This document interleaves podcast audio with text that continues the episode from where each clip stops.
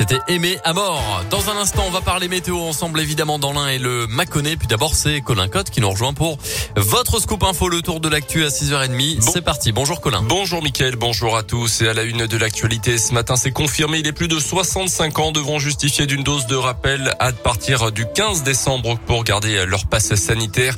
La principale annonce d'Emmanuel Macron hier soir face aux Français. Une trentaine de minutes du discours pour mettre la pression en quelque sorte sur les plus âgés pour qu'ils se fassent injecter une dose de rappel. Une dose également ouverte aux 50-64 ans à partir de début décembre, a précisé le chef de l'État. Message semble-t-il entendu. 100 000 prises de rendez-vous ont été enregistrées sur le site Doctolib en une heure après son allocution, euh, contre 80 000 au total la veille.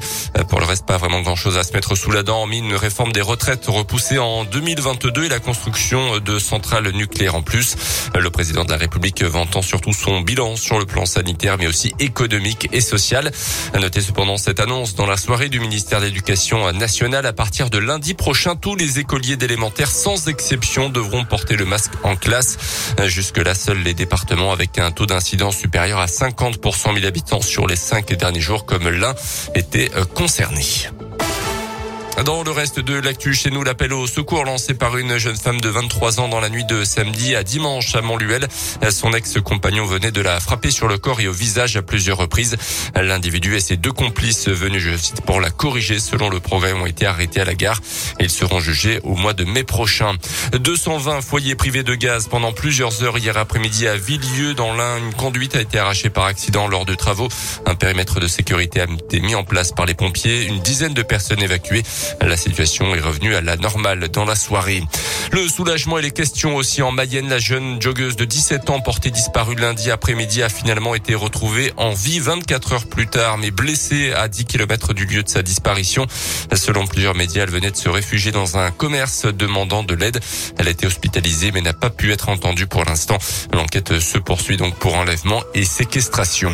C'est une première en France, la journée contre la précarité énergétique, une situation qui concerne 12 millions de personnes. Certaines n'ont pas les moyens tout simplement de se chauffer correctement. D'autres vivent dans ce que l'on appelle des passoires thermiques. Un problème qui touche un Français sur cinq en moyenne. Cette journée, c'est avant tout pour sensibiliser la population, mais aussi les pouvoirs publics. La Fondation Abbé Pierre, qui fait partie des organisateurs de l'événement, demande des procédures plus simples pour les ménages qui souhaitent rénover leur logement, mais surtout plus de subventions pour y parvenir. Vanessa Brossard fait partie de l'agence régionale de la Fondation Abbé Pierre. Comment faire pour mobiliser ces subventions De quel montant euh, on va pouvoir bénéficier Faire face au reste à charge Et puis surtout, nous, ce qu'on constate, c'est que les ménages les plus démunis, en fait, qui peuvent être propriétaires de leur logement, notamment dans certains territoires de notre région, des ménages dans le rural qui sont propriétaires occupants de maisons euh, mal isolées, dépourvues de ventilation, dépourvues de postes de chauffage adaptés. Pour ces propriétaires, il faut absolument augmenter la part de subvention parce qu'aujourd'hui, en fait, un propriétaire, il a des travaux qui vont aller jusqu'à 50 000 euros pour une rénovation de sa passoire énergétique et s'il n'y a pas les aides en face, il pourra pas faire ses travaux en fait et il restera en difficulté. Et puis si vous voulez en savoir plus sur ce problème ou peut-être vous-même être aidé, deux événements sont organisés dans l'un aujourd'hui à 10h à Bourg-en-Bresse. Le département présentera son action de lutte contre la précarité énergétique et puis un atelier éco-geste est également organisé.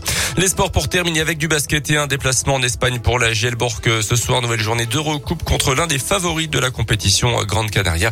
Ça sera à partir de 21h. Merci beaucoup Colin Cotte pour Jean Scoop Info à 7h. Dans un instant, on va parler